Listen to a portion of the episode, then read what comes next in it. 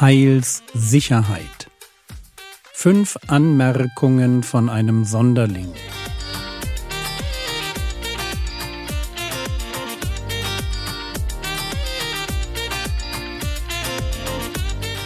Theologie, die dich im Glauben wachsen lässt, nachfolge praktisch dein geistlicher Impuls für den Tag.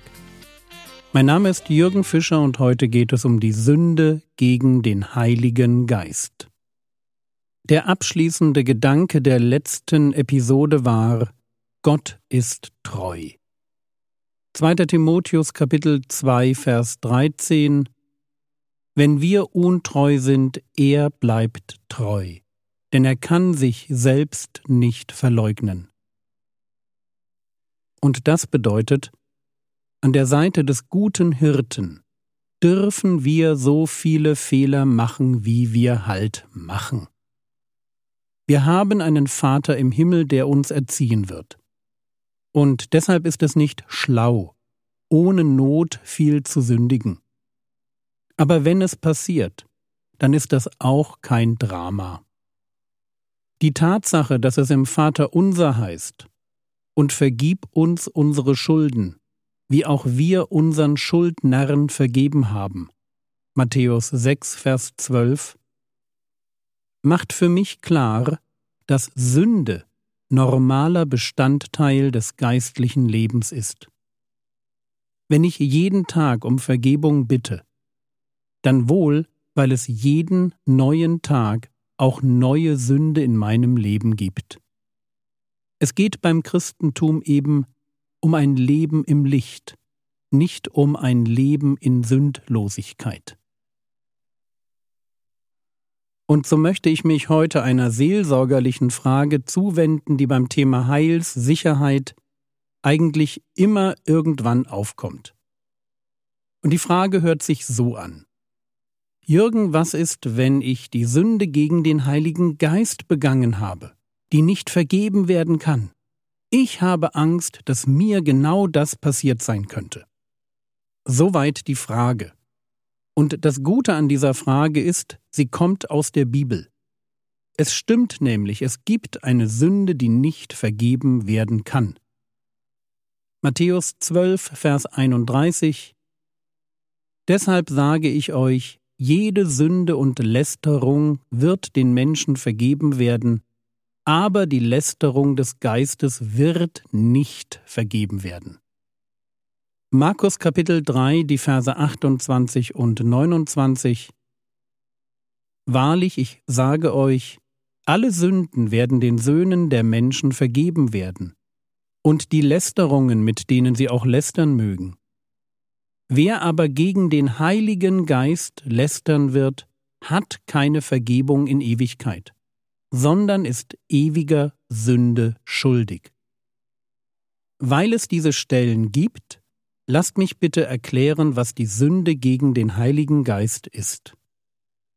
Die Sünde gegen den Heiligen Geist bzw. die Lästerung des Geistes hat damit zu tun, dass ich das offensichtliche Wirken des Heiligen Geistes, der mich davon überzeugen will, dass Jesus der Messias ist, dass ich das Wirken des Heiligen Geistes dem Teufel zuschreibe oder auf andere Weise wegerkläre.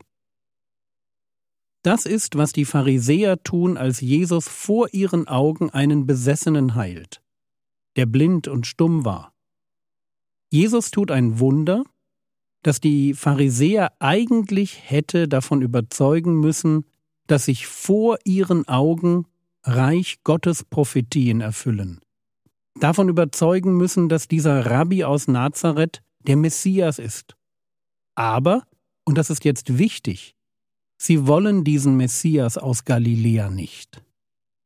Und deshalb argumentieren sie wieder die Liebe zu dem Besessenen und wieder die Vernunft und eben auch wieder den Heiligen Geist, dass Jesus seine Wunder nicht in der Kraft des Heiligen Geistes, sondern durch Beelzebul den obersten der Dämonen tut. Und das ist die Sünde gegen den Heiligen Geist. Und ihr merkt natürlich sofort, man kann diese Sünde nicht aus Versehen begehen. Dasselbe gilt übrigens auch für die Sünde in Hebräer 10, wo es heißt, Hebräer 10, Vers 26, Denn wenn wir mutwillig sündigen, nachdem wir die Erkenntnis der Wahrheit empfangen haben, bleibt kein Schlachtopfer für Sünden mehr übrig. Auch hier wird etwas später die Sünde, um die es geht, vorgestellt. Und es heißt dann, Hebräer 10, Vers 29, Wie viel schlimmere Strafe meint ihr, wird der verdienen, der den Sohn Gottes mit Füßen getreten und das Blut des Bundes, durch das er geheiligt wurde, für gemein erachtet und den Geist der Gnade geschmäht hat. Ich hoffe, ihr merkt, so etwas passiert nicht einfach so. Der, der mutwillig sündigt, trifft eine Entscheidung, und zwar eine ganz bewusste Entscheidung gegen den Glauben. Hier sündigt jemand, 4. Mose 15, Vers 30, mit erhobener Hand. Es ist die aus tiefstem Herzen getroffene Entscheidung, als Rebell leben zu wollen, den Nacken vor Gott nicht zu beugen und noch das dümmste Argument gelten zu lassen, um nur nicht das Offensichtliche einzugestehen. Das ist die Sünde gegen den Heiligen Geist. Und sie ist weniger eine Tat, sondern vielmehr eine Herzenseinstellung. Die Sünde selbst ist ein Symptom dafür, dass in mir ein Herz des Unglaubens schlägt. Und ich wiederhole das noch einmal. Die Sünde gegen den Heiligen Geist ist mein bewusstes Nein zu allen Versuchen des Heiligen Geistes, mich für die Sache Gottes zu gewinnen. Und sie ist zuallererst einmal eine Sünde, die fast nur von Ungläubigen begangen werden kann. Auch wenn ich mir vorstellen könnte, dass jemand, der sich vom Glauben verabschiedet, der nicht mehr betet, für den Jesus nicht mehr der Messias ist, für den das Kreuz zum Ärgernis wird und der bewusst nicht auf das Wirken des Heiligen Geistes achten will, dass so jemand diese Sünde begeht, wenn er einen letzten fatalen Schritt weg vom Glauben macht. Das, was Johannes der Apostel im ersten Johannesbrief Kapitel 5 Vers 16 dann die Sünde zum Tod nennt. Aber noch einmal, die Sünde gegen den Heiligen Geist ist mein bewusstes Nein zu allen Versuchen des Heiligen Geistes, mich für die Sache Gottes zu gewinnen. Und daran sieht man, solange ich mir noch Sorgen um meine Errettung mache, stehe ich null in der Gefahr, diese Sünde zu begehen. Und warum kann diese Sünde nicht vergeben werden? Ist das Blut Jesu nicht wirksam genug, um alle Sünden zu vergeben? Warum bleibt für solche Leute nur noch ein Hebräer 10, 27 furchtbares Erwarten des Gerichts und der Eifer eines Feuers, das die Widersacher verzehren wird? Warum sind sie ewiger Sünde schuldig? Und das hat meines Erachtens nichts mit der Schwere der Sünde zu tun, sondern mit den Folgen der Sünde. Die Sünde gegen den Heiligen Geist ist nicht so schlimm, dass sie nicht vergeben werden könnte, sondern sie ist von ihrer Art her so, dass der Schritt über diese Schwelle eine Umkehr unmöglich macht. Und um das zu verstehen, müssen wir abschließend kurz überlegen, was es braucht, dass ein Mensch sich bekehrt. Antwort das Evangelium, den Glauben, die Bekehrung. Stimmt. Aber es fehlt noch eine ganz wichtige Komponente. Es braucht den Heiligen Geist. Dass ein Mensch sich als ungläubigen Sünder erkennt, das Konzept der Glaubensgerechtigkeit versteht und den Ernst seiner Lage einzuschätzen weiß, so dass er dann über eine Bekehrung nachdenkt.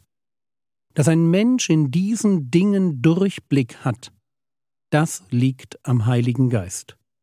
So wie der Herr Jesus das Wirken des Heiligen Geistes beschreibt, Johannes 16, Vers 8. Und wenn er, der Heilige Geist, und wenn er gekommen ist, wird er die Welt überführen von Sünde und von Gerechtigkeit und von Gericht. So und jetzt verstehen wir, warum es fatal ist, wenn ich dem Heiligen Geist klarmache, dass ich, egal was er tut, nichts mit ihm zu tun haben will. Dann lässt mich der Heilige Geist ziehen. Aber dann ist Schicht im Schacht, dann bin ich verloren, und zwar in alle Ewigkeit. Und zwar ganz einfach deshalb, weil ich mich aus mir selbst heraus nicht bekehren kann.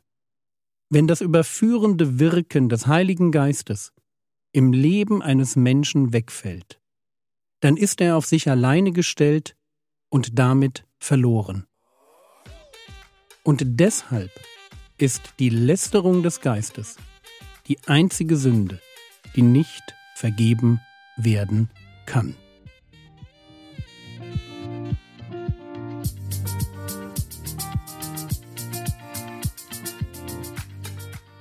Was könntest du jetzt tun? Du könntest in Ruhe noch einmal das Skript durchlesen und überlegen, ob du meinen Gedankengang verstanden hast. Das war's für heute. Seit einiger Zeit gibt es von meiner Frau auf YouTube den Kanal Frogwords Apologetik mit guten externen Videos zum Glauben. Der Herr segne dich, erfahre seine Gnade und lebe in seinem Frieden. Amen.